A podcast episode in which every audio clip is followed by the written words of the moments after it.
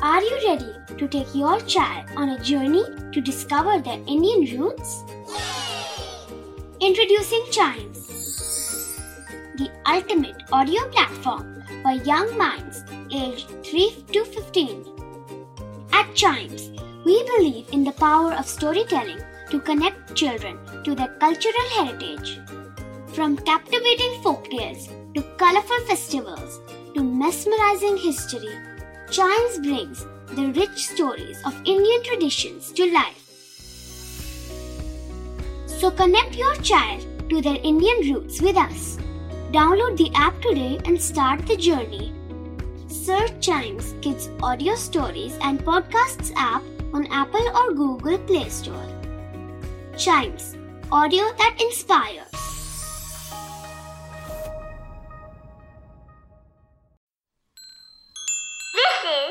Chimes Radio. Vikram बेताल को पेड़ से उतारकर जब भी साधु के पास ले जाने को निकलते तो बेताल एक नई कहानी सुनाना शुरू करता। आइए सुनते हैं उनकी एक कहानी। चतुर कौन हुआ?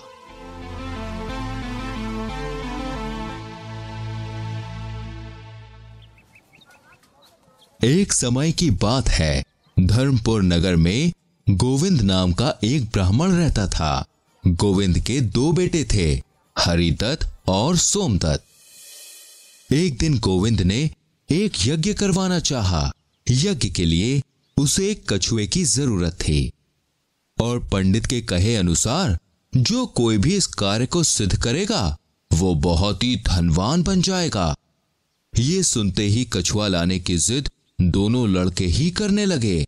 हरिदत्त ने कहा कि, क्योंकि वह बड़ा है, यह उसका हक बनता है। पर सोमदत्त बोला कि, वो काबिलियत में हरिदत्त से किसी तरह भी कम नहीं है, इसलिए वही जाएगा। जब बात ज़्यादा आगे बढ़ी तो निर्णय लेने के लिए गोविंद ने राजा के पास जाना ही ठीक समझा। सारी बात बताने के बाद गोविंद ने राजा से कहा, आप ही बताइए महाराज किसे कछुआ लाने भेजा जाए? तब राजा ने दोनों लड़कों की ओर देखा और कहा, तुम दोनों एक एक करके मुझे अपनी काबिलियत दिखाओ। तब मैं निर्णय लूँगा कि कौन सबसे चतुर है और कछुआ लाने योग्य है। सबसे पहले हरिदत्त बोला, महाराज, मेरी योग्यता यह है कि मैं खाना सूंघ के ये पता लगा सकता हूँ कि इसका अनाज किस खेत से आया है। ये सुनकर राजा ने अपनी रसोई से कुछ चावल मंगवाए और हरिदत्त को खाने को दिए। लेकिन हरिदत्त ने उन्हें मुँह के पास न आने दिया। ऐसा करने की वजह पूछने पर हरिदत्त ने बोला, महाराज, ये चावल किसी खेत के नहीं है, बल्कि एक कूड़ा डालने के मैदान में उगाए गए हैं। ये सुनकर राजा ने रसोइये को बुलाया और उससे पूछा कि ये चावल कहाँ से आए हैं। तो रसोइये ने कहा, महाराज, ये चावल शिवपुर नाम के गाँव के पास बहुत बड़ा कूड़े का मैदान है। वहाँ उगाए गए थे। राजा बहुत हैरान हुआ। अब राजा ने सोमदत्त से पूछा, तुम बताओ, तुम किस चीज़ में माहिर हो? सोमदत्त ने बोला, महाराज, मेरी योग्यता यह है कि मैं बिस्तर परख के बता सकता हूँ कि यह सोने लायक है या नहीं। ये सुन के राजा ने सोमदत्त के लिए एक बिस्तर मंगवाया।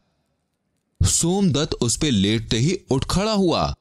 जब राजा ने ऐसा करने की वजह पूछी तो सोमदत्त बोला, महाराज, इस बिस्तर की सातवीं परत में काटा है, जिसके हल्के हल्के चुभने से नींद में परेशानी रहेगी।